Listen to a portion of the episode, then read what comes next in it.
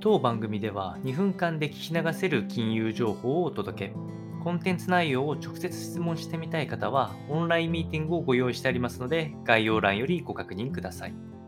本日のテーマは、FOMC で利上げを休止か、あ物価圧力の根強さも示唆あるかというような話が入ってきておりまして、お伝えをしますと、えー、6月13から14日で開催される6月分の FOMC ですね。えー、こちらにてコンセンサスは政策金利の据え置き5%から5.25%のレンジで、えー、必要がれるということがコンセンサスとなってまいりました。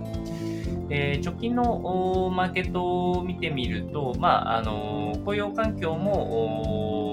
旦のピークは打った可能性が高いこと、あとは物価上昇圧力自体は収まってきていること、引き継ぎ物価が高いっていうことは変わっていないんですけど、さらに上昇していくって圧力がどんどん弱まってきているというような状況が、まず、明線に入ってくるので、え、利上げの停止っていうのは、当然、まあ、理由には当てはまるかなと。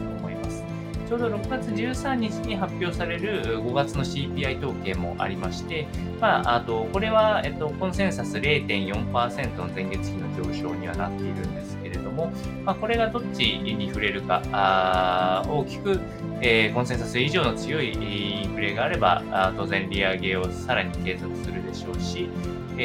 おおむねコンセンサス通りぐらいだと、まさにお伝えした、えー、利上げを休止して、政策金利自体を高くとどめておく、それを長い水準、長い期間ですね、長い期間留めておくっていうのが一つやり方になってくると思います。